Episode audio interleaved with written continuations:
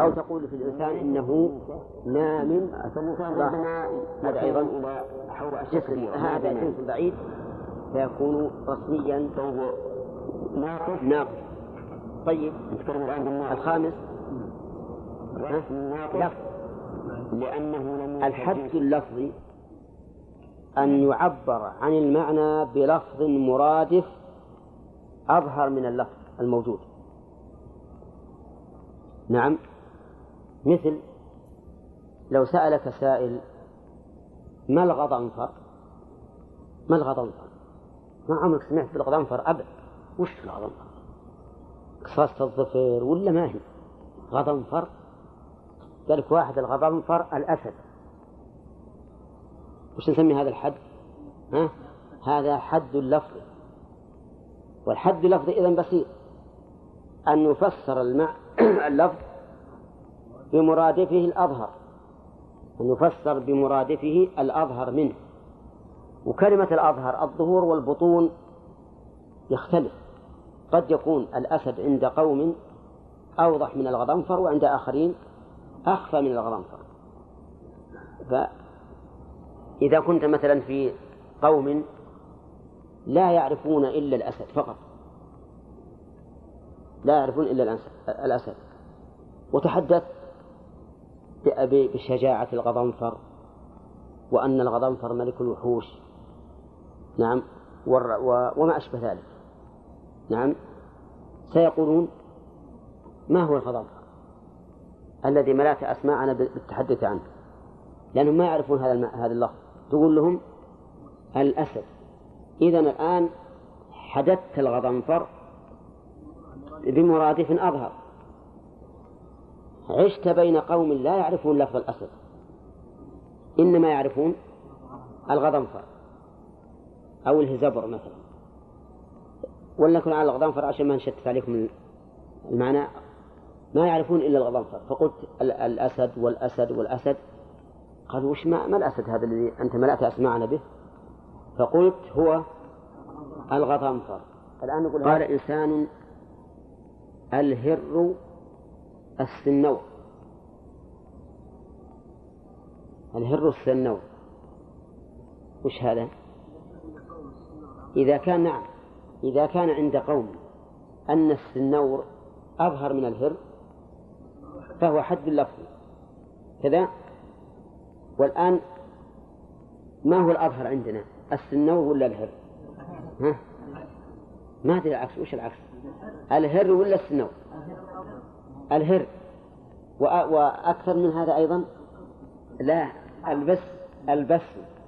أي نعم البس. بل إن بل باللغة العامية نقول البس يعني تبغى تقول البس. وش البس هذا؟ نعم. إذا ممكن أن نفسر الآن البس بإيش؟ بالبس. صح؟ لأنه أظهر عند المخاطبين. المهم التعريف الحد اللفظي. أن يفسر الشيء بلفظ مرادف أظهر. واضح؟ طيب. لو قال أو إنسان إن الهرة هو القط ها؟ يصير حد؟ لا ناس يعني لا يعرفون لا الهر ولا القط الاثنين. هذا ليس حدا صحيحا لأنه لا يعرف المحدود ولا يبينه. كيف يكون حد؟ فسر الشيء بأخفى منه؟ لا يمكن. فتفسير الشيء بأخفى أو بمماثل لا يصح أن يكون حدا. أولا تفسيره بما هو أظهر يصح. كذا؟ طيب قال لك إنسان ما هو القمح؟ فقلت معيه طيب أمعيه أوضح ولا ولا القمح أوضح؟ ها؟ القمح أوضح. مع أن معيه أيضا خطأ لأنه غير جامع لأن القمح أعم من المعيه فيكون غير جامع ما صح. واضح؟ فهو غير مضطرد والله أعلم. أظن نكمل نكمل ويرد عليه النقد والمعارضة لا المنع. يرد عليه النقض والمعارضة لا المنع. النقض معناه أن تنقض على المعرف تعريفه. مثل آه، لو قال المعرف في تعريف الإنسان. إنه حيوان متجمل. متجمل بالله. فقلت هذا ينتقض عليك بماذا؟ بالإنسان الذي لم يتجمل إنسان لبس لباس عادي. هل تقول إنه إنسان ولا لا؟ قال أقول إنه إنسان. قال إذن يرد عليك ينتقض عليك بهذا. طيب. يرد عليه أيضا المعارضة. يرد عليه على الحد. الحد عموما. يرد على الحد النقض وذلك بأن تنقضه بدخول أو خروج أفراد من أفراده. لو قلت مثلا الإنسان حيوان نام. الإنسان حيوان نام. حيوان نام. انتبه. ينتقل عليك بماذا؟ بالفرس. بالبعير. ولا لا؟ فالبعير والفرس حيوان نامي وليس بإنسان. فصار إذا إذا النقد معناه أننا ندخل غير المحدود في الحد. هذا النقد. أن ندخل غير المحدود في الحد. والمثال الصحيح أن يقول قائل في الإنسان إنه حيوان نائم نام فنقول ينتقض عليك. بالفرس قال الإنسان حيوان ذو صوت. ها؟ ينتقض عليك أيضا بكل حيوان يصوت ولا لا؟ طيب. هذا النقد المعارضة أن تعارض الحد بما هو أوضح وأبين. فإذا ذكر حدا عارضته بما هو أوضح. مثاله قال قائل إن الصلاة أقوال وأفعال معلومة مفتتحة بالتكبير مختتمة بالتسليم. صح هذا ولا لا؟ أقوال وأفعال معلومة مفتتحة بالتكبير مختتمة بالتسليم فتقول له هذا حد ولا بأس لكن أنا أعارضك بحد آخر أحسن منه يجب أن نقول في تعريف الصلاة عبادة ذات أقوال وأفعال معلومة مفتتحة بالتكبير مختتمة بالتسليم هل يمكن أن يورد على الحد هذا؟ لا يمكن يمكن يورد يمكن فيقال نحن نعارضك بالحد الذي يكون أبين وأوضح. ولا لا؟ طيب. أما المنع فهذا لا يمكن أن أن يرد على الحد. يعني لو قال لك الإنسان حيوان ناطق ما يمكن تمنع. لأنه خبر. تعريف الأشياء عبارة عن الإخبار بذاتياتها. فإذا قال هذا هو الذي أنا أقول أقول في الإنسان أنه حيوان ناطق ما يمكن تمنع أنت فالمنع لا يرد عليه لكن لاحظوا أن أنه يمكن أن تورد عليه إذا عرفت أن هذا الحد غير صحيح تورد عليه إما النقد وإما المعارضة أما أن تقول لا هذا أمنع طيب ليش تمنع؟ تنقضه؟ قال لا تعارضه؟ قال لا إذا ما يمكن تمنع. إذا منعت حدي أو تعريفي للشيء فإما أن تذكر نقضا أو معارضة وحينئذ أتبعك وأوافق. وإما أن لا تذكر وحينئذ لا أوافقك على هذا. فالخلاصة الآن أن من الإرادات التي تورد على الحد لأي شيء تورد لإفساده وإبطاله إما معارضة وإما نقض. وأما أن يمنع بالكلية ويقال أنا لا أقبل هذا الحد فيقال لا لا يمكن. بس مجرد أن تقول والله هذا ليس بحد اذكر السبب. عارض أو انقض وحينئذ ينظر في الموضوع. الفائدة من هذا الفصل كله أن التعاريف والحدود لها فائدة. ما هي الفائدة؟ تصور الأشياء ليترتب على ذلك إيش؟ الحكم عليها يترتب على ذلك الحكم عليه. ثانيا أن الحدود يمكن أن تنقض. يمكن أن تنقض. وذلك بأن يدعي الناقض بأنه دخل في الحد ما ليس منه. دخل في الحد ما ليس منه. مثال ذلك أن تقول في الإنسان إنه حيوان نامي فيقول لك ينتقض. ها؟ بماذا؟ بالفرس بالفرس والبعير وشبهها فإنها حيوان نامية. وإن قال الإنسان جسم نامي صار ينتقد عليك بأكثر أيضا.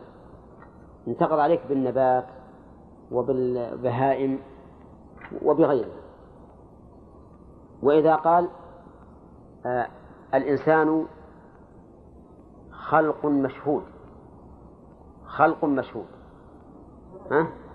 انتقى عليك بكل المخلوقات نعم إلا ما غاب عنه وإذا قال الإنسان خلق من خلق الله ها؟ عرفه ولا لا؟ ها؟ كيف؟ إذا قال الإنسان خلق من خلق الله ها؟ نقول معناه كل شيء إنسان أجل. لأن كل شيء خلق من خلق الله. وأعم من ذلك أن يقول الإنسان شيء معلوم. هذا من أكبر الخطأ أيضا. لأنه يدخل فيه الخالق. ولا لا؟ طيب. إذا لابد أن نأتي بالحد في أقرب ما يكون من الجنس ومن الفصل. حتى لا ندرك المخاطب ويذهب يطلب المحدود في في أصناف المخلوقات وأنواعها. والمقصود من الحد هو التقريب وتقريب التصور للحكم. طيب الحد اللفظي ها كل الألفاظ المترادفة فإن بعضها مع بعض يعتبر حدا لفظيا. فإذا فسرت اللفظ بلفظ أوضح وأظهر فهو حد لفظي. والله أعلم. نعم. كله من مباحث اللغة العربية. نعم. وهو له تعلق بأصول الفقه لأن أصول الفقه كما سبق مركبة من هذا مركبة من الأدلة الشرعية ومن اللغة العربية أيضا. فنحن في حاجة إلى معرفة هذا الفصل.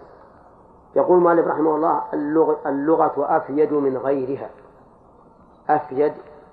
هذا هو الصواب. ولا يقال أفود لأنها من فاد يفيد فهي يائية وليست واوية.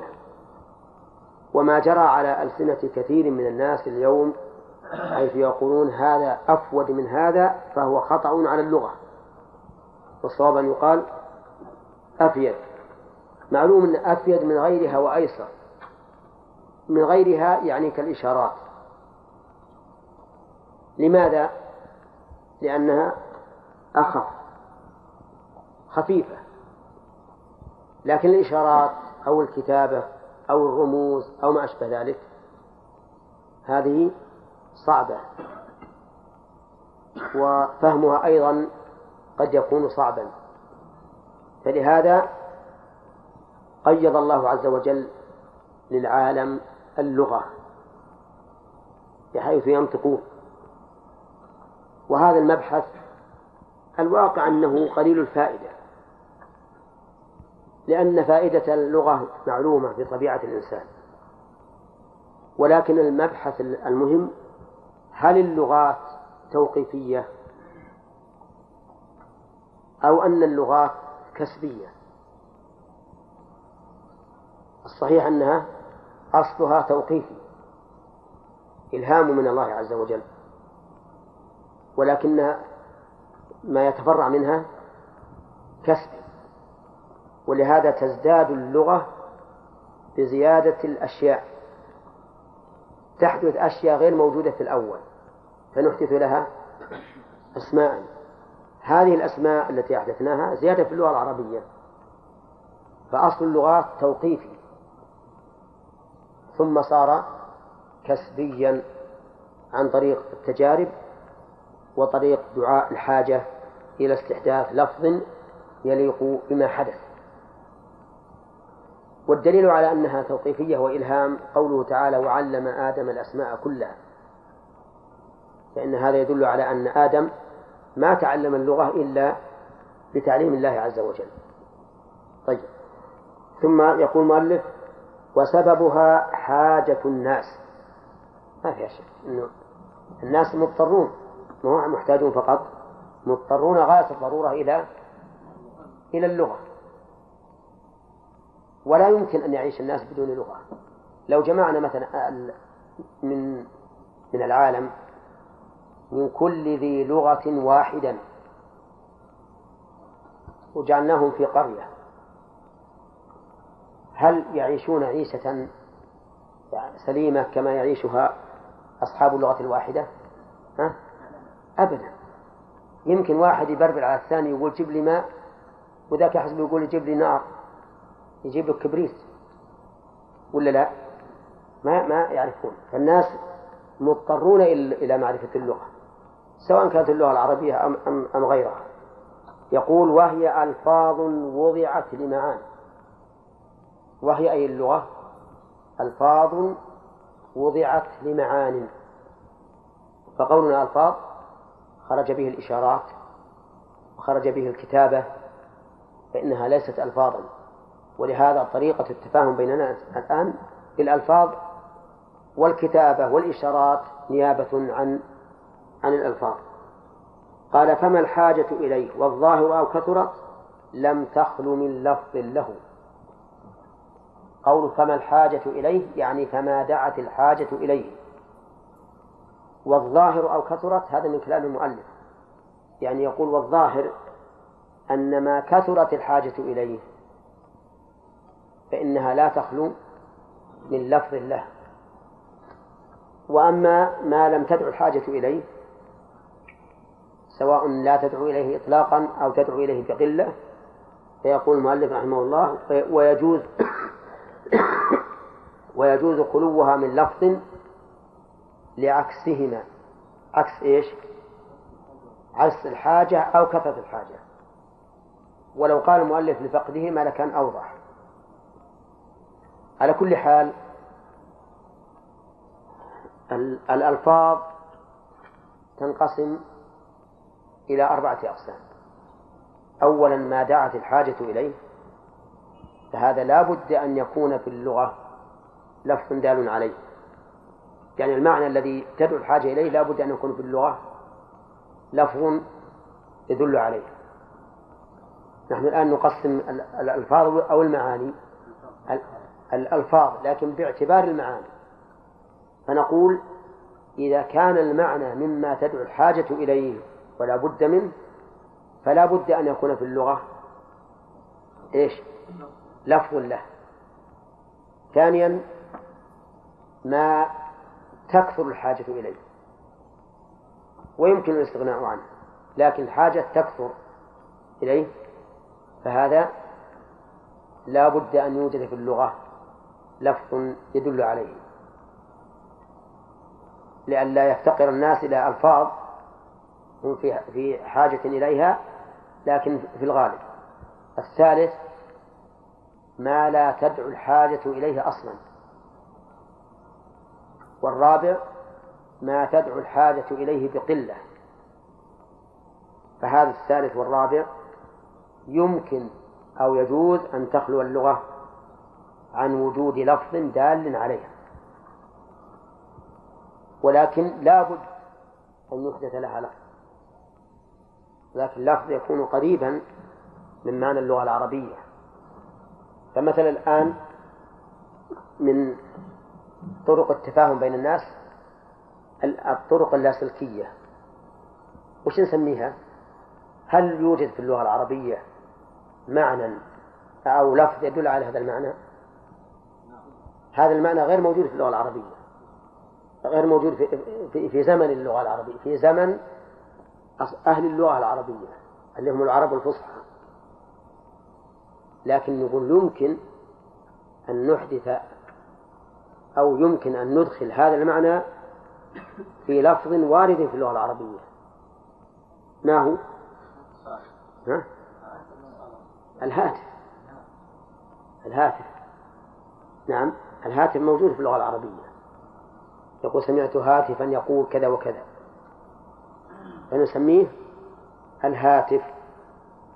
وهل يجوز أن نسميه التلفون؟ ها؟ طيب يجوز تكون اللغة معربة؟ تكون لغة معربة. نعم لكن إذا أمكن استعمال اللفظ الذي إذا وجد في اللغة العربية لفظ صالح لأن يكون لهذا المعنى فالأولى أن يستعمل اللفظ اللفظ العربي. طيب ميكروفون. ها؟ إنجليزي. الميكروفون هذا حدث بعد اللغة العربية ولا لا؟ طيب وش نسميه؟ لا نقصد هذا السماعات ها؟ الظاهر مكبر صوت مكبر الصوت طيب لو قال قائل لما لا تسميه موصل الصوت نقول المكبر أحسن لأنه لأنه في الواقع يكبر الصوت ولا لا؟ وأنت إذا قلت مكبر الصوت دخل فيه أنه موصل. لكن إذا قلت موصل ما يدخل فيه المكبر. على كل حال ما دعت الحاجة إليه فإنه أو أو كثرت الحاجة إليه فإن اللغة العربية لا تخلو من لفظ له. وما لا تدعو الحاجة إليه. أو كانت حاجة إليه قليلة فقد تخلو منه. ثم قال المؤلف والصوت عرض مسموع قلت بل صفة مسموعة والله أعلم الصوت هل هو عرض ولا صفة؟ ها؟ يقول المتكلفون إنه عرض لأن كل شيء يعرض ويزول فهو عرض ولكن المؤلف رحمه الله يقول بل صفة وكأن المؤلف أراد أن يتحاشى أن يقال عن صوت الله عز وجل إنه عرض بل يقال إنه صفة ولا نقول إنه عرض. والمتكلمون كما تعرفون يدعون أنهم ينزهون الله تعالى عن الأعراض مش بعد؟ والأغراض والأبعاد. نعم. ويدعون أن هذا وجود هذه الأشياء نقص. طيب. الخلاف في الواقع في جوهره لفظ. لأنه لا شك أن الصوت صفة من الصفات التي تعرض وتزول. ما دام الإنسان ناطقا فصوته مسموع وإذا سكت فقد الصوت. طيب يقول واللفظ صوت معتمد على بعض مخارج الحروف. أيهما أعم؟ صوت ولا لفظ ها؟ الصوت أعم. ولهذا قيدناه قال صوت معتمد على بعض مخارج الحروف. بخلاف صوت المدفع مثلا فإننا لا نسميه لفظا. ليش؟ لأنه لا يعتمد على بعض مخارج الحروف. طيب الرجل إذا عطس سمع له صوت. هل نسمي هذا لفظا؟ ليش؟ لا يعتمد على شيء من مخارج الحروف فلا يسمى لفظا. طيب الأنين لفظ؟ ها؟ هو صوت لا شك لكن هل هو لفظ ولا لا ها؟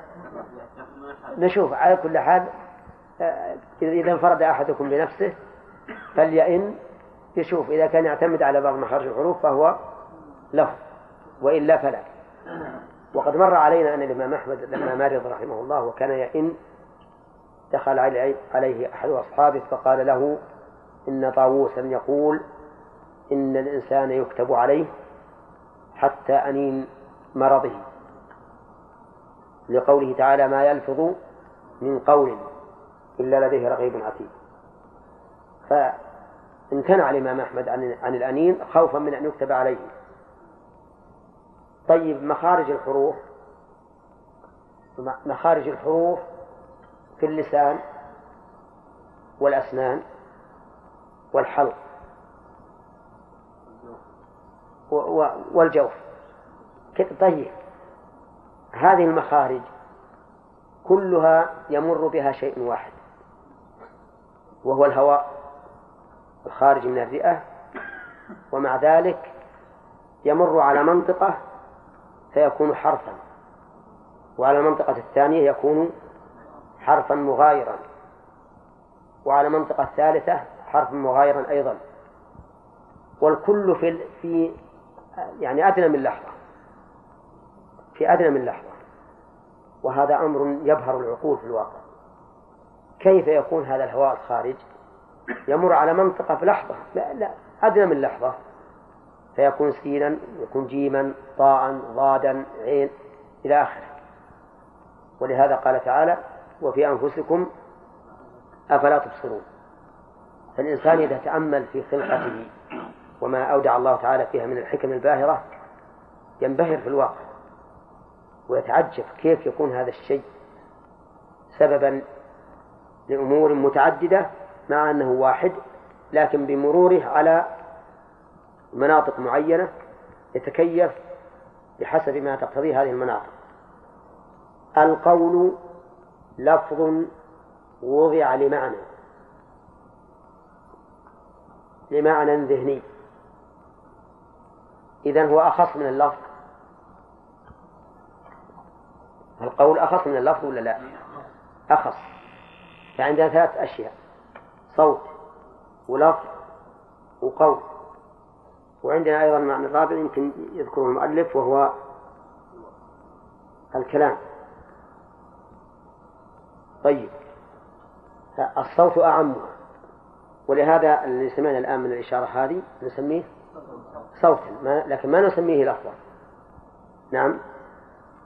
ولو قال قائل مثلا كلمة ليست موضوعة لمعنى مهملة فهي تسمى لفظا كما يقول النحويون في كلمة ديز مقلوب زيد.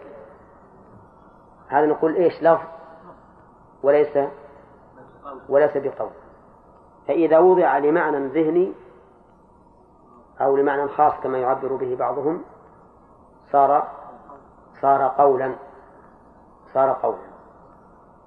طيب فالقول إذن أخص من اللفظ واللفظ أخص من الصوت والله أعلم. والسلام على نبينا محمد وعلى آله وأصحابه أجمعين. سبق لنا أن اللغة أفيد من غيرها يعني أكثر فائدة. من غيرها مثل الإشارة والكتابة وما أشبهها وأنها أيسر من غيرها أيضا لأنها لا تحتاج إلى تعب وإلى استحضار أدوات وقلم وما أشبه ذلك. وأن سببها ها حاجة الناس إليها. وإذا كان سببها الحاجة فكل ما تدعو الحاجة إليه فلا بد أن يوجد له لفظ في اللغة العربية. وكذلك كل ما كثرت الحاجة إليه فلا بد أن يكون له لفظ في اللغة العربية. وأما ما لم تدع الحاجة إليه أصلا أو تدعو الحاجة إليه قل على وجه القلة فهذا يجوز أن تخلو اللغة العربية عن لفظ له لكن إذا دعت الحاجة إليه فإنه لا بد أن يوجد له أصل. في اللغة العربية. وسبق أيضا أن لدينا ثلاثة أشياء صوت ولفظ وقول. أعمها الصوت ثم اللفظ لأنه صوت معتمد على بعض مخارج الحروف. ثم القول لأنه لفظ وضع لمعنى المؤلف يقول لمعنى ذهني يعني لمعنى يدركه الذهن وإن لم يكن موجودا في الخارج فكل لفظ وضع لمعنى مفرد فهو فهو قول قال القول لفظ وضع لمعنى ذهني وش معنى ذهني؟ ها؟ أي يدركه الذهن وإن لم يكن معلوما في الخارج بل وإن كان مستحيلا في الخارج. فمثل قوله تعالى لو كان فيهما آلهة إلا الله لفسدتا نسمي هذا قولا. لأنه لأن ندركه بالذهن. أنه لو كان في السماوات والأرض آلهة غير الله لفسدتا. لكن هل يمكن أن يوجد هذا في الخارج؟ لا يمكن. فالعمدة على الذهن. قال رحمه الله آه، والقول لفظ وضع لمعنى ذهني من الواضع له؟ الواضع له أهل اللغة لأنهم هم الذين يضعون الألفاظ بإزاء المعاني. قال والوضع خاص وهو جعل اللفظ دليلا على المعنى وعام وهو تخصيص شيء بشيء يدل عليه كالمقادير. يعني أن الألفاظ الموضوعة للمعاني بعضها خاص وبعضها عام. الخاص أن يوضع اللفظ لمعنى خاص مفرد. كزيد على من؟ على فلان. على شخص. وبيت اسم لشيء شيء معين. هذا نقول هذا الوضع خاص ولا عام؟ خاص. في شيء عام يعني لفظ وضع لدلالة عامة غير مقيدة بعين شخص ولا بوصفه كالمقادير. المقادير إما ما تقدر به الأحجام أو ما تقدر به الأثقال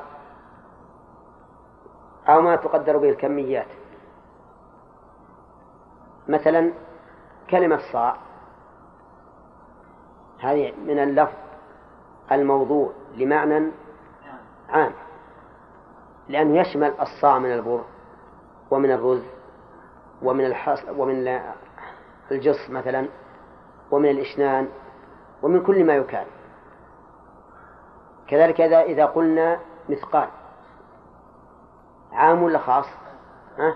عام لأنه صالح لكل ما يوزن ما يوزن ويقدر بهذا المثقال من أي نوع كان؟ مثقال من الذهب مثقال من الفضة مثقال من الزبيب مثقال من البر إلى آخره. طيب العدد كلمة عشرين مثلا. عام ولا خاص؟ ليش؟ يشمل أي عشرين كان؟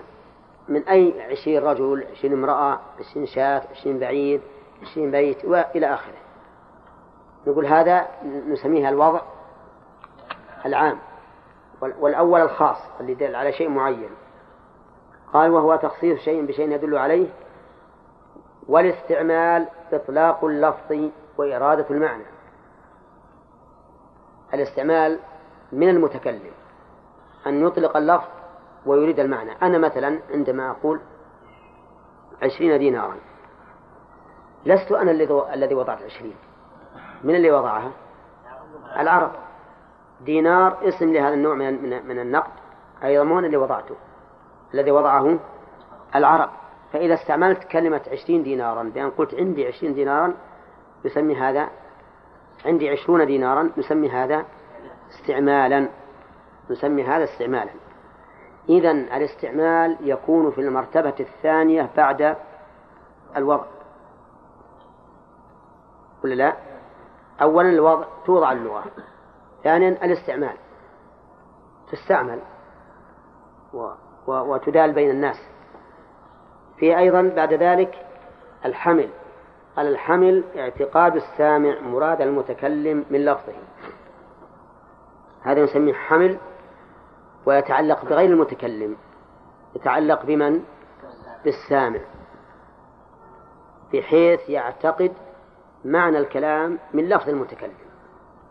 فإذا قال المتكلم جاء زيد وعرف السامع معنى جاء زيد ونسبة المجيء إلى زيد وحكم بمجيء زيد نسمي هذا إيش؟ حملا.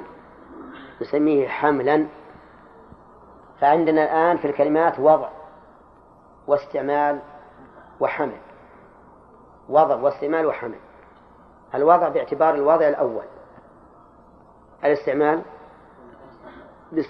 باعتبار المستعمل الذي استخدم الكلام لأغراضه. الحمل باعتبار السامع. شوف اللغة كيف هي دائرة الآن. اللغة لا بد فيها من واضح.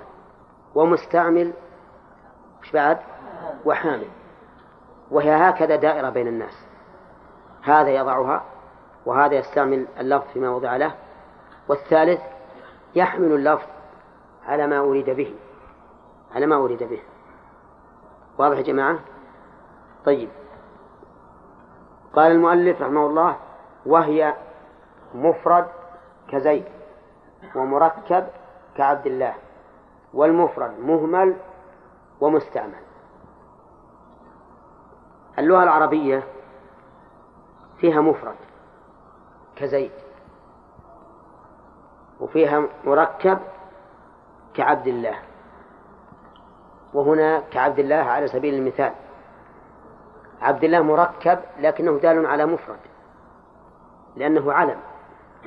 بخلاف غلام زيد فإنه مركب ودال على إيش؟ على اثنين على غلام وعلى زيد. لكن عبد الله ما يدل على واحد على مسمى واحد. اللغة العربية منها مفرد ومنها مركب. طوالكم يا أخوان. المفرد هنا تعريفه ما ليس بمركب. ما ليس بمركب. والمركب ها؟ ما ليس بمفرد. طيب لا بأس. المركب أيضا ينقسم. تركيب إضافي مثل عبد الله. تركيب مزجي كبعلبك تركيب إسنادي كشاب قرناه إيش بعد. التركيب المزجي أيضا منه معرب ومنه مبني. كسيبويه مثل مبني ومعدي يكرب هذا معرب. قال والمفرد مهمل ومستعمل. المهمل في اللغة العربية منه م... المفرد في اللغة العربية منه مهمل ومنه مستعمل. وقد سبق لنا أن النحويين مثلوا للمهمل بديس قالوا ديز ما حد يستعملها. أبدا. وفي شيء بعد مهمل تعرفونه غير ديز؟ ها؟ ممكن اقلب رجل اقلب أي اسم ويصير مهمل. ها؟ دم حم. يعني محمد. يصلح ما يخالف. المهم يعني حسب قاعدة النحويين اقلب الكلمة وتصير مهملة. رجل نقول لجر. لجر؟ وش لجر نقول هذه مقلوب رجل إذا مهمل. المستعمل هو الذي استعملته العرب وهو كثير لكن عاد المؤلف قسم المستعمل. فإن استقل بمعناه فإن دل بهيئته. شوف هذا حالي. إن استقل بمعناه ضده ما لا يستقل بمعناه. وش الذي لا يستقل بمعناه؟ الحرف كما سيأتي. الحرف ما له معنى في ذاته. وهو غير مستقل بمعناه. وسيذكره المؤلف. المستقل بمعناه ينقسم إلى قسمين. إما أن يدل بهيئته على أحد الأزمنة أو لا يدل. فإن دل بهيئته على حد على أحد الأزمنة يقول رحمه الله فالفعل. إذا تعريف الفعل لفظ مستعمل دال بهيئته على أحد الأزمنة الثلاثة. وقول المؤلف دال بهيئته يعني لا بمادته. فإنه قد يدل بمادته على أحد الأزمنة ولكنه ليس بفعل. الكلام على هيئته يعني هيئة الصيغة. مثلا قام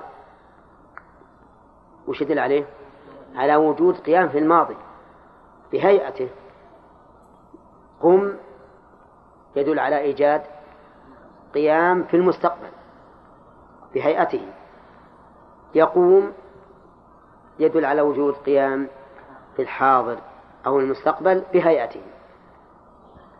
أما كلمة الصباح ومساء وظهر وليل ونهار هذا دال, دال على الزمن. لكن هل دل على الزمن بهيئته أو بمادته؟ بمادته.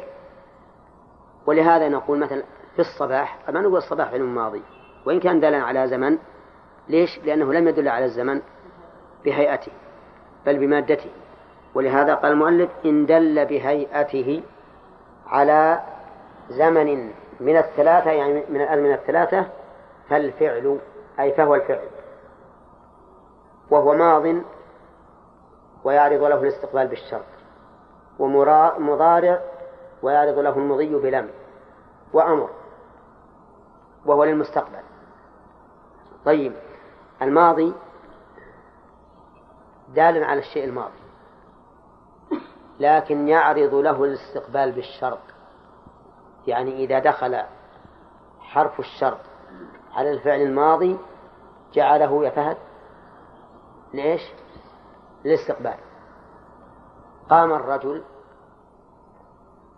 الجملة هذه تدل على إيش؟ على الماضي.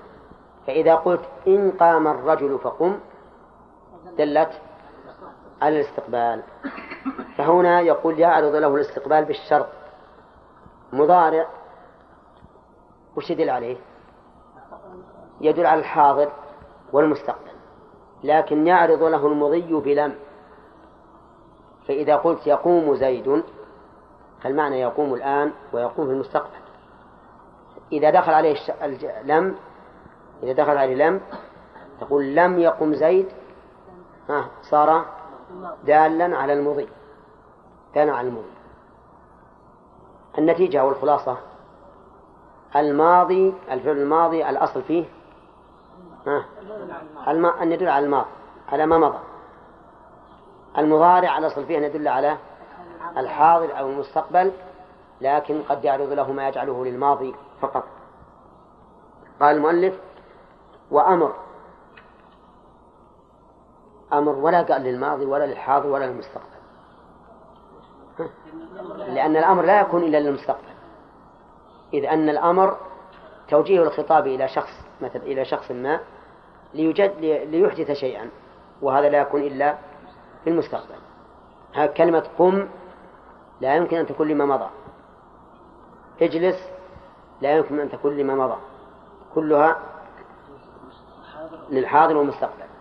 فإن قلت ينتقد عليك هذا بقوله تعالى يا أيها الذين آمنوا آمنوا بالله ورسوله والكتاب الذي نزل على رسوله.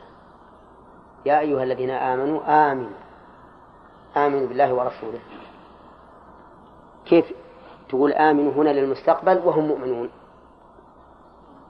الجواب إما الزيادة أو الأمر بالثبوت على الإيمان. يعني يا أيها الذين آمنوا اثبتوا. أو يا أيها الذين آمنوا آمنوا بالله يعني اجعلوا كيفية إيمانكم بكذا وكذا على سبيل التفصيل والتوضيح. والله أعلم. والصلاة والسلام على نبينا محمد وعلى آله وأصحابه أجمعين. تقدم لنا أن الفعل ما دل بهيئته على أحد الأزمنة وأن التقييد بهيئته احتراز من بما دل على الزمان بمادته كالصباح والمساء والليل والنهار. وأن ما دل على على ماضي فهو ماضي. ولهذا قال المؤلف ما دل بهيئته على على زمن من الأزمنة الثلاثة فالفعل وهو ماض ويعرض له الاستقبال بالشرط. ومضارع ويعرض له المضي بلم. يعني إذا دخلت عليه لم جعلته للماضي. وأمر وهو للمستقبل. ثم قال وتجرده أي تجرد الفعل عن الزمان للإنشاء عارض. أما المؤلف يقول ما دل بهيئته على أحد الأزمنة. نقول هناك فعل لا يدل على الزمان. أجاب المؤلف عن ذلك بأنه عارض. وقوله للإنشاء يعني أن الفعل قد يراد به الإنشاء. مثل بعت عليك فتقول قبلت.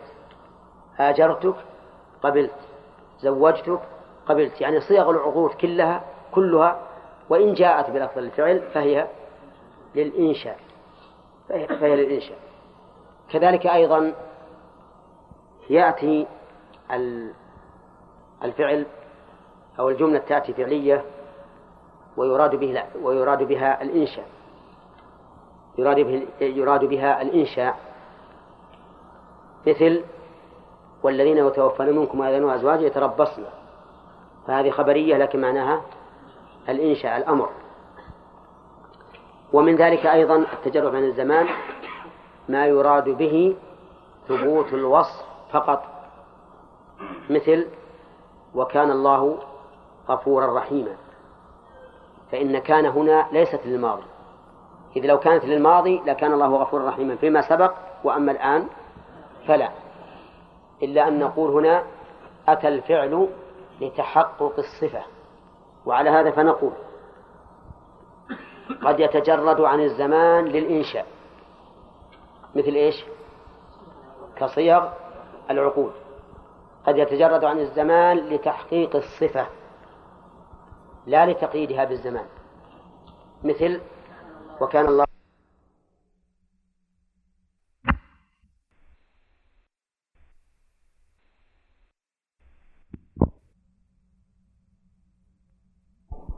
فإنه يراد بها إنشاء الثناء ويراد بها الخبر في الثناء عن أمر سابق.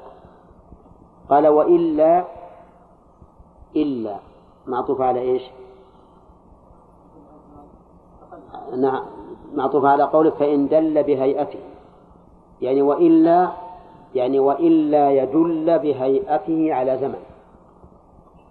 وإلا أي وإلا يدل بهيئته على زمن. فالاسم. إذن الاسم كل لفظ استقل بمعناه ولم يدل بهيئته على أحد الأزمنة الثلاثة فهو اسم. مثل ها؟ زيد علي بكر خالد مسجد بيت دار شمس قمر إلى آخره كثير. وإن لم ي... وإن لم يستقل فالحرف. لم يستقل اللفظ بمعناه فهو حرف لأن الحرف لا معنى له إلا بغيره. أما بنفسه فلا معنى له. الحروف الهجائية كلها أيضا من هذا الباب. ما ما تستقل بمعناه بل هي مهملة طيب الباء إن كانت من الحروف الهجائية فمهملة إن كانت حرف جر فهي مستعملة لكنها لا تستقل بمعناها. من نقول هي حرف جر. تستقل بمعناها ولا لا؟ ما تستقل بمعناها. طيب. إلى كذلك لا تستقل بمعناها. كلا. نعم. لا تستقل بمعناها. لكن لا تستقل بمعناها. كم لكن من حرف؟ ها؟ لا. كاف نون خمس. لا تستقل بمعناها. وإنما يظهر معناها بغيرها. ولهذا قال المؤلف فحرف وهو ما دل على معنى في غيره. على معنى في غيره. فقل مثلا الطلبة في المسجد. في باعتبار لفظها مجرد عن الاقتران بغيرها ليس لها معنى. لكن في المسجد دلت الآن على معنى في غيرها وهو أن المسجد ظرف. لمن؟ للطلبة. فالحرف إذن يدل على معنى في غيره. وبهذا نعرف أن أقسام الكلمات ثلاثة اسم وفعل وحرف. فما استقل بمعناه ودل بهيئته على أحد أزمنة فهو فعل. وما استقل بمعناه ولم يدل فهو اسم. وما لم يستقل فهو الحق قال والمركب مهمل موجود لم تضعه العرب قطعا ومستعمل وضعته. المركب وش ضده؟ ضدها البسيط غير المركب. ينقسم إلى قسمين مهمل ولكنه موجود والعرب لم تضعه. وهذا اختلف فيه العلماء هل هو موجود أو لا. فقال بعضهم يمكن أن يوجد لفظ مركب مهمل لم تضعه العرب قطعا وقال بعضهم هذا لا يوجد ما دامت العرب أهملته ولم. فإنه لا يمكن وجوده فإن اصطنعه أحد فإنه يضاف إليه ولا يضاف إلى إلى العرب. ولكن ما دام مهملا ليس له معنى ولا يستعمل في معنى من المعاني فهذا لو يأتي ألف كلمة فليس بشيء طيب فيه أيضا إذا قال قائل كيف المثال هذا؟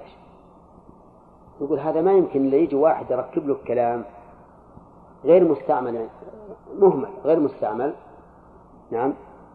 ويقول هذا مركب مهمل. الذي عندكم الشرح الآن معكم؟ ما مثل له؟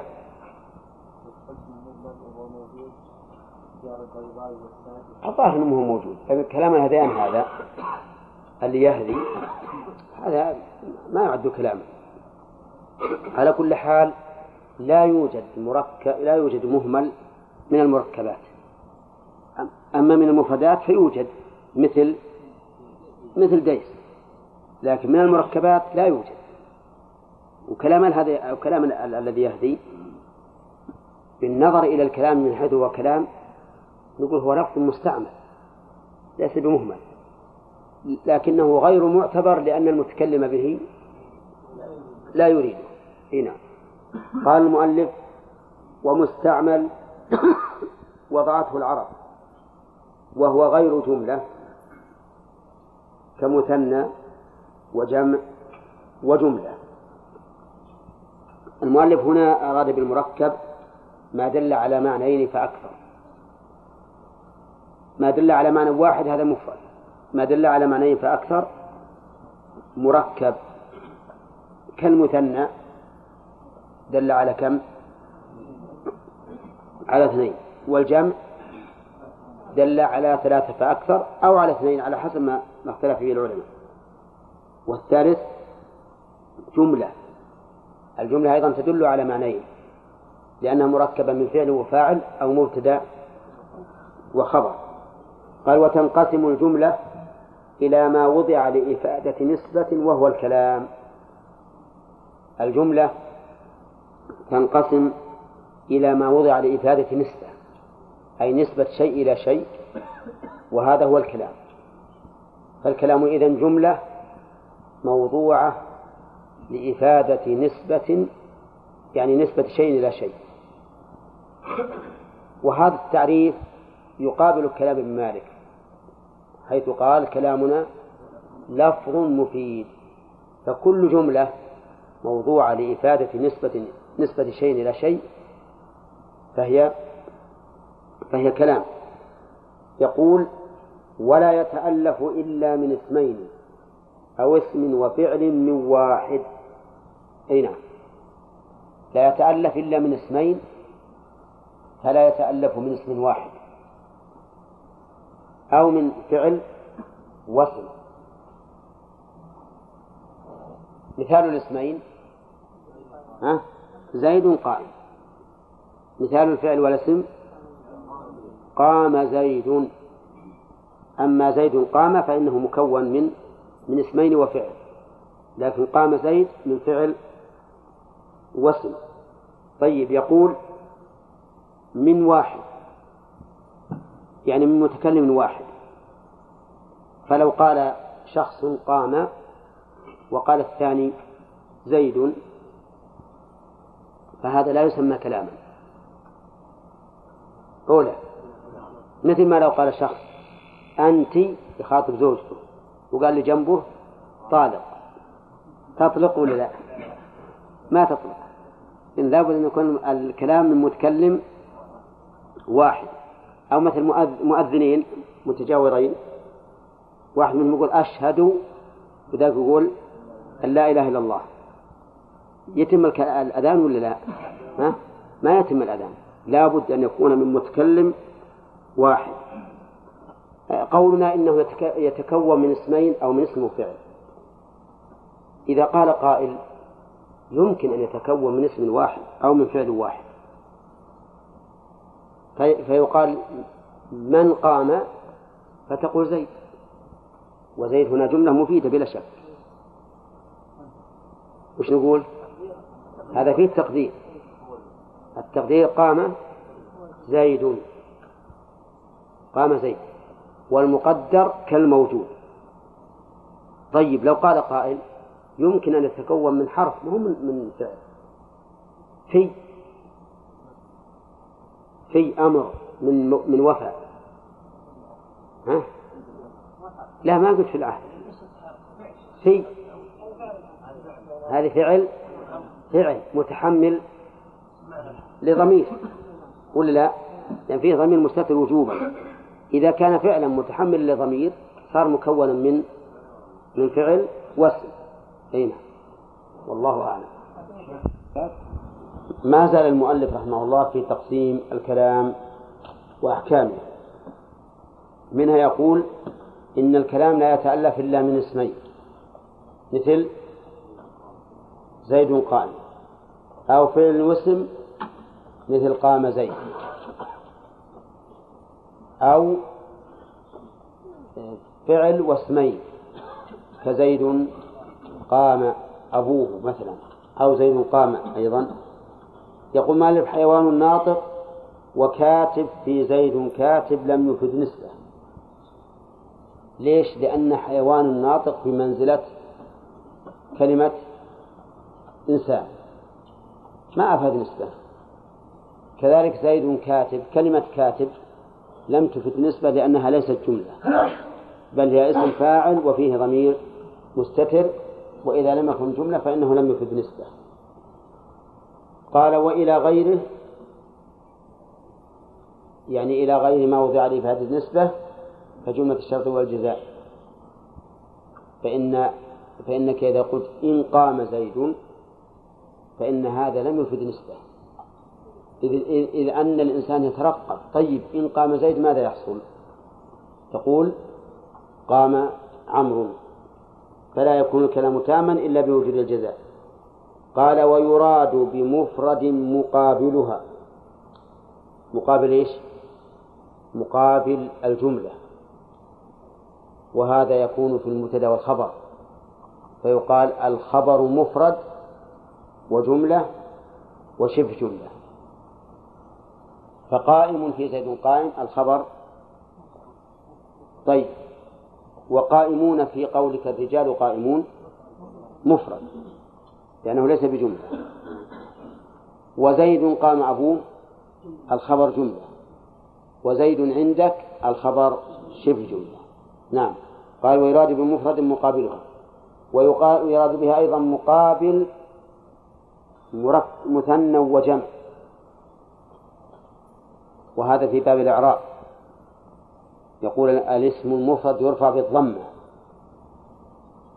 ويقابله المثنى يرفع بالألف وجمع المذكر السالم يرفع بالواو. جمع التكسير يقابل المفرد لكنه يرفع بالضمة. فصار يراد بالمفرد أحيانا ما يقابل المثنى والجمع بقسمين يعني جمع التكسير وجمع السلامة ويراد أيضا مقابل المركب يراد بالمفرد ما يقابل المركب. مثل عبد الله هذا غير مفرد لأنه مركب. سيبويه غير مفرد لأنه مركب. فيراد بالمفرد أحيانا ما يقابل المركب. قال وبكلمة الكلام. يعني يراد بكلمة الكلام. قال ابن مالك وكلمة بها كلام قد يؤم مثل قوله تعالى حتى إذا جاء أحدهم الموت قال رب ارجعون لعلي أعمل صالحا فيما تركت كلا إنها كلمة هو قائلها. واللي قالها كلمة واحدة ولا كلام؟ كلام. شوف رب ارجعوني لعلي أعمل صالحا فيما تركت. كلام. ويراد به الكلمة. يراد بالكلام الكلمة. الواحدة تسمى كلاما فيقال تكلم فلان كلاما وإن كان لم يقل إلا من. لو قال من يصح أن نقول تكلم بكلام مع أنها كلمة. لو قال زيد يصح أن أقول تكلم بكلام مع أنها كلمة واحدة. قال والكلم الذي لم يفد يتناول الكلام والقول عند الإطلاق. يعني قد يراد بالكلام الكلام الذي لم يفد. مثل إن قام زيد قد يراد به الكلام مع أنه لم يفد. وكذلك أيضا القول قال نعم قال والقول عند الإطلاق لللفظ والمعنى جميعا. كالإنسان للروح والبدن. يعني إذا أطلق القول فليس المراد ما يلفظ به اللسان فقط بل المراد به اللفظ والمعنى.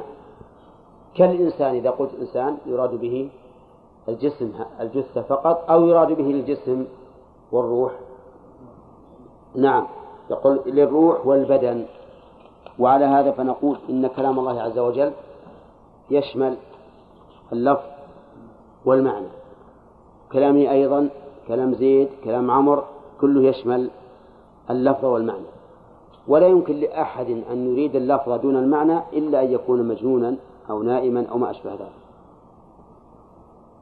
ثم قال المؤلف فصل الدلالة مصدر دل وهي ما يلزم من فهم شيء فهم آخر. هذه الدلالة. يعني الدلالة هي أن يلزم من فهم شيء فهم شيء آخر. مثلا أنا أقول إن الوضوء لا بد فيه من النية. منين فهمت هذا؟ من قوله صلى الله عليه وسلم إنما الأعمال بالنيات. فإذا كان يلزم من فهمي لهذا الشيء فهم ما يترتب عليه فهذه هي الدلالة. فهي ما يلزم من فهم شيء فهم آخر وهي وضعية وعقلية ولفظية واللفظية طبيعية وعقلية ووضعية. وهذه كون اللفظ إذا أطلق فهم ما وضع له إلى آخره. الدلالة تنقسم إلى دلالة وضعية. كدلالة اللفظ على على معناه بحسب وضع اللغة العربية. دلالة عقلية كالاستدلال بالأثر على المؤثر وبالحادث على المحدث. لفظية وهي المستندة إلى إلى اللفظ. مستندة إلى اللفظ. مثلا قام زيد نفهم منها ثبوت القيام لزيد. ونفهم منها أيضا أن هناك قيام وهناك زيد. فنفهم ثلاثة أشياء. قيام وزيد الرجل القائم وأن زيدا قام. يعني نسبة القيام إليه هذه دلالة ثالثة. عندي يقول الوضعية كدلالة السبب على المسبب والمشروط على وجود الشر والعقلية كدلالة الأثر على المؤثر واللفظية كالأنين على المرض والسعال على وجع الصدر. وهذه الطبيعية اللفظية والعقلية كدلالة الصوت على حياة صاحبه. يقول المؤلف رحمه الله اللفظية طبيعية وعقلية ووضعية. المهم الآن فهمنا الدلالة أنواعها كم؟ ثلاثة. الطبيعية الوضعية والعقلية واللفظية. يعني إما أن يكون دلالة بحسب الوضع كدلالة المسبب على السبب. يعني إذا وجدنا المسبب عرفنا السبب. وجدنا مثلا هذا أن هذا القدر يغلي نعلم أن تحته نارا لو ما رأيناه لأنه لا يغلي إلا من النار. آه الثاني عقلية كدلالة الأثر ها على المؤثر.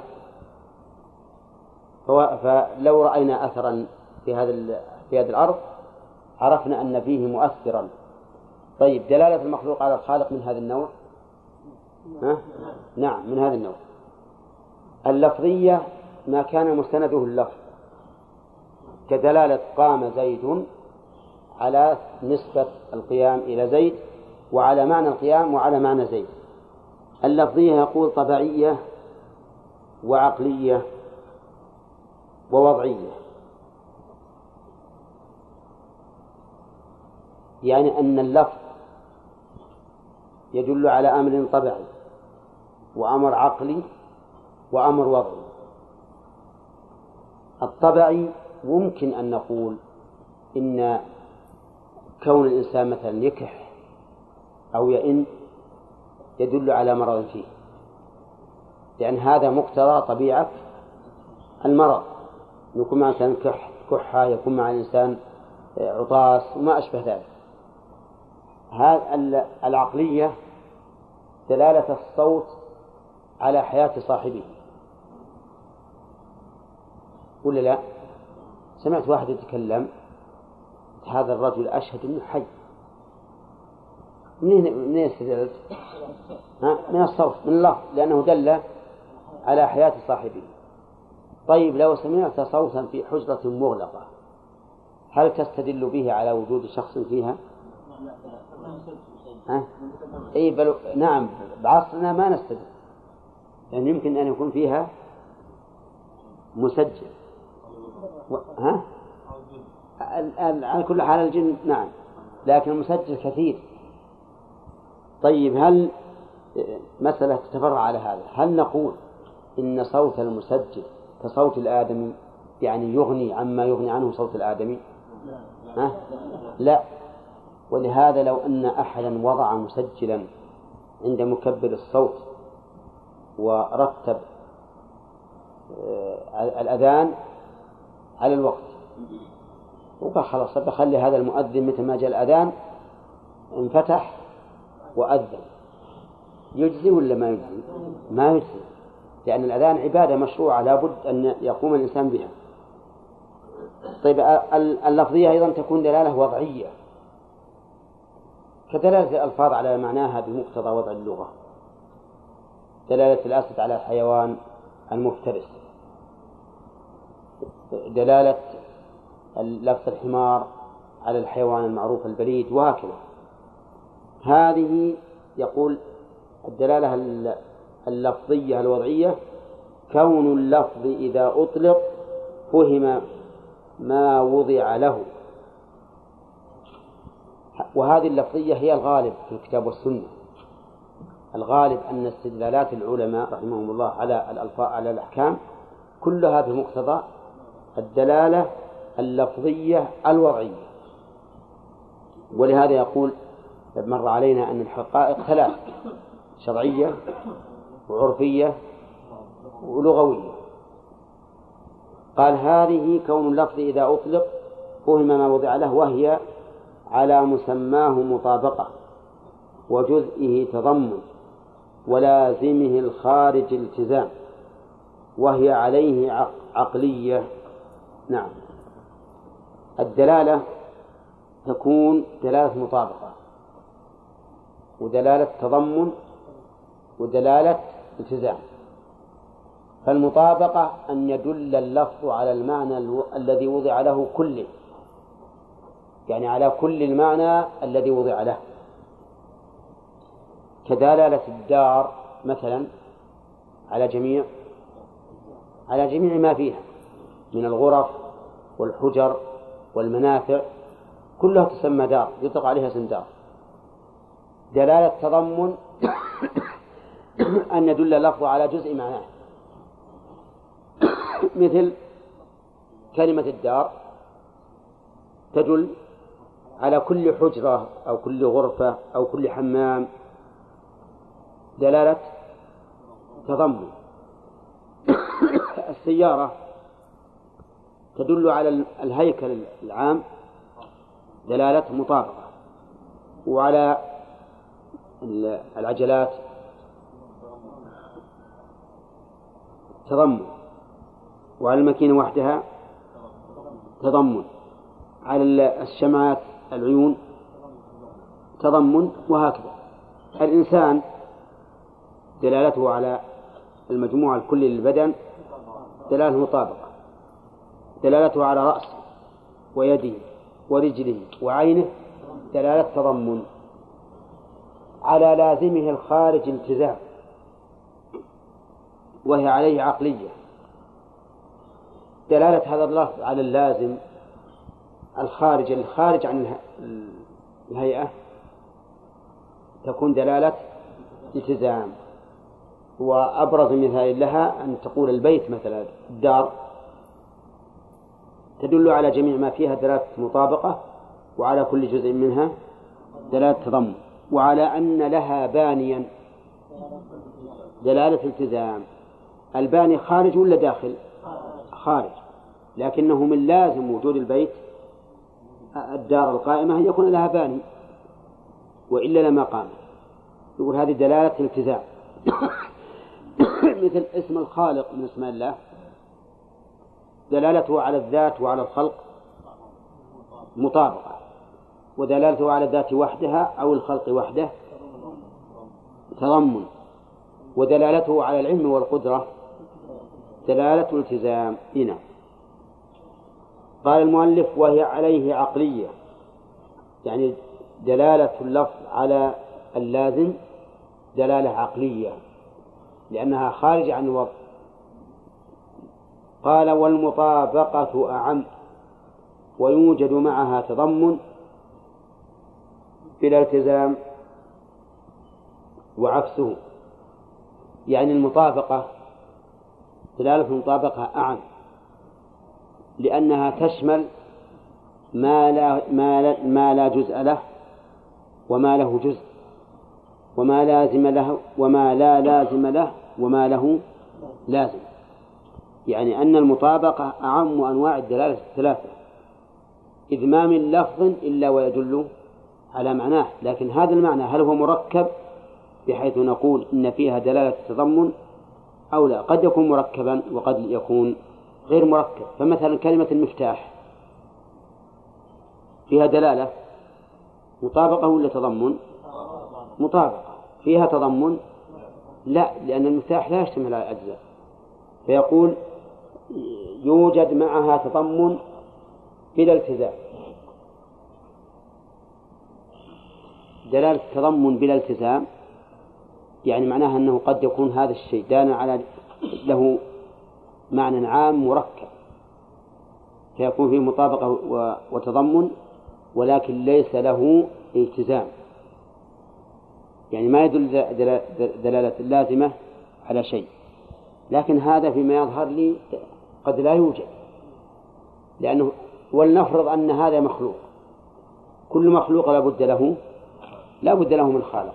الظاهر أن هذا من جنس ما, ما سبق أنه يقول يوجد مركب مهمل. وإذا به يمثله بكلام الرجل الذي يهدي. الذي يهدي إذا نظرنا إلى كلام من حيث هو كلام نقول هذا كلام مركب صحيح لكن لعدم القصد صار غير مراد. نقول هذاك أنه غير مراد ولكنه مستعمل. هذا أيضا مثله. عقلية و وضعية ولفظية. وأن اللفظية تنقسم إلى دلالة تضمن ودلالة مطابقة ودلالة التزام. وسبق أن المطابقة أعم. لأنها قد توجد بلا تضمن وبلا التزام. وتوجد بتضمن دون التزام وتوجد بالتزام دون تضمن. وكل هذه التقسيمات في الواقع لا يحتاج إليها الإنسان أبدا. ما يحتاج إليها. عبارة عن عن تحسين شكل فقط. وإلا فإن الإنسان يستدل بالشيء على الشيء ويعرف أنه شامل أحيانا وأنه لا ليس وأنه بسيط ليس له أجزاء وأنه ليس له لازم عقلي وما أشبه ذلك بدون هذا التفصيل. لكن على كل حال ما مشى المؤلف نبين إن شاء الله تعالى. يقول الدلالة باللفظ استعماله في الحقيقة والمجاز. شوف عندنا دلالة اللفظ غير الدلالة باللفظ. دلالة اللفظ يفهمها المخاطب أي ما يدل عليه اللفظ. الدلالة باللفظ يستعملها المتكلم يعني معناه الدلالة بسبب اللفظ. قد تكون بالحقيقة وقد تكون بالمجاز فإذا استعمل اللفظ في حقيقته قيل إنها دلالة باللفظ في الحقيقة. وإذا استعمل في مجازه قيل إنها دلالة باللفظ في المجاز. والحاصل أن دلالة اللفظ غير الدلالة باللفظ. لأن الدلالة باللفظ معناه استعمال اللفظ في الحقيقة أو المجاز. ودلالة اللفظ ما يدل عليه اللفظ. ما يدل عليه اللفظ. الدلالة في اللفظ في جانب من؟ دلالة اللفظ في جانب من؟ في جانب المخاطب. هو الذي يستدل أو يأخذ بما دل عليه اللفظ. والدلالة باللفظ من استعمال المتكلم. يعني تارة يأتي بالشيء دالا على الحقيقة وتارة يأتي بالشيء دالا على المجاز الملازمة التي سبقت قلنا دلالة الالتزام إما عقلية وإما شرعية وإما عادية.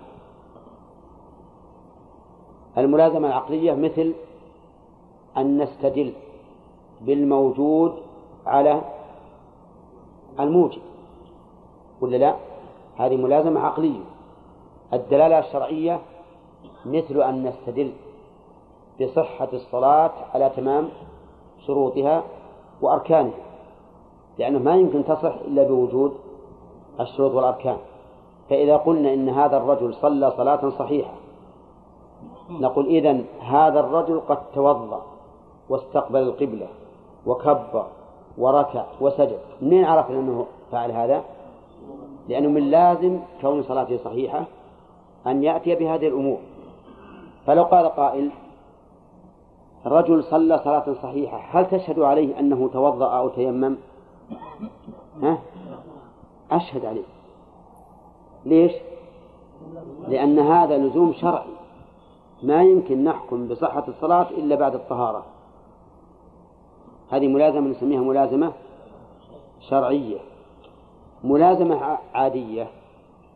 ملازمة عادية مثل أن يكون من عادة الرجل إذا زار صديقه فلان أن يأتي بالسيارة المرسيدس. وإذا زار فلان الآخر يأتي بالحوض سيارة حوض. ها؟ ها؟ الونيتي اي تحسب حوض تشبه الإبل؟ طيب. أه وجدت سيارة فلان المرسيدس عند باب صديقي. هل أستدل بهذه السيارة على أن صديقه موجود في بيته الآن؟ طيب. الملازمة هذه إيه؟ عادية. ولهذا قد تتخلف. قد تأتي السيارة ولا يأتي الرجل. يأتي بها مثل خادمه يأتي بها ولده وهو لم يأتي. الملازمة العادية إذن هي أضعف أنواع الملازمة وأقواها الملازمة العقلية ثم الشرعية ثم العادية. مع أن الملازمة الشرعية في الواقع قد تكون مساوية للملازمة العقلية إذا كان الذي تكلم بها عارفا بما بما تصح به العبادة مثلا. صحيح أن الإنسان قد يقول هذا صلى قد يقول إن هذا صلى صلاة صحيحة لأنه لا يعرف الشروط والأركان ويكون لم يأتي باللازم. يعني مثل واحد قال هذا صلى صلاة صحيحة لأنه رآه قام وكبر وقرأ وركع وسجد إلى آخره فقال هذا صلاته صحيحة. مع أنه لا يدري فلعل هذا الرجل صلى بغير بغير وضوء بغير وضوء. لهذا كانت الملازمة الشرعية أضعف من الملازمة العقلية وأضعف منها الملازمة العادية. طيب. ثم قال المؤلف رحمه الله فصل إذا اتحد اللفظ ومعناه. نعم. وقد تكون قطعية وضعيفة جدا وكلية وجزئية. يعني قد تكون الملازمة قطعية وقد تكون ضعيفة جدا وقد تكون كلية وقد تكون جزئية. هذا أيضا البحث فيه قليل الفائدة.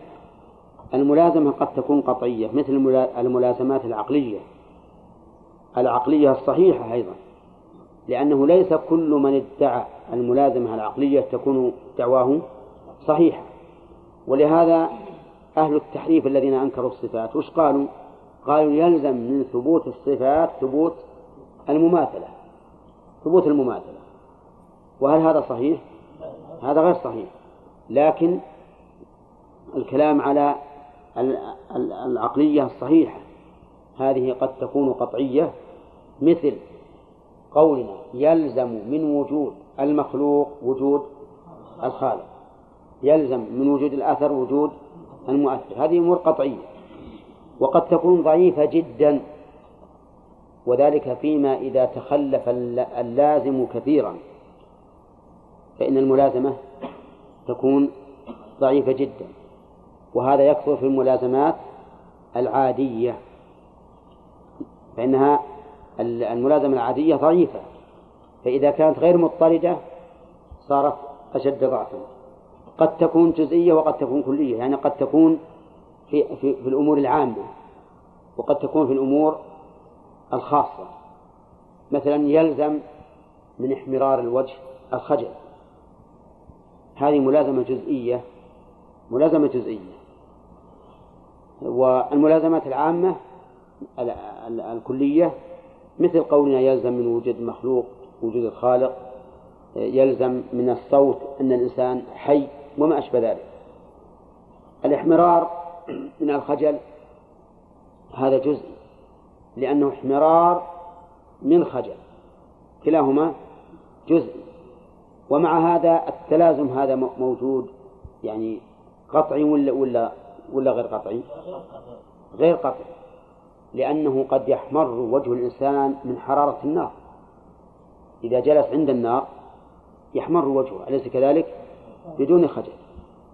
وقد يحمر من آثار مرض من آثار مرض. أما الخوف ما يحمر منه. الخوف بالعكس يصفر منه. نعم يصفر منه.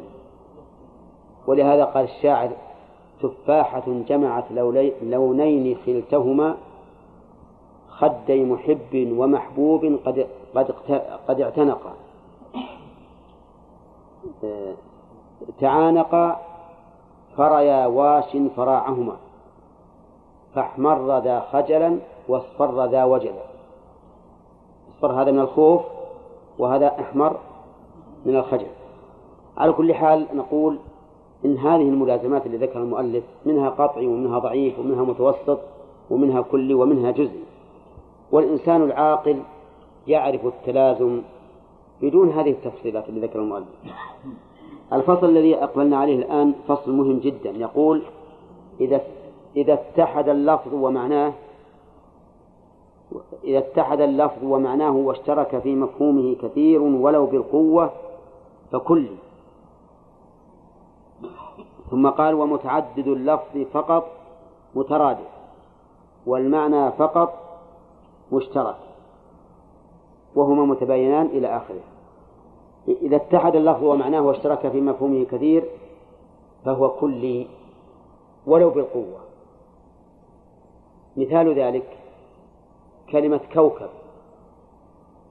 كوكب اسم للكواكب المعروفة يشترك في معناه في مفهومه كثير ولا لا؟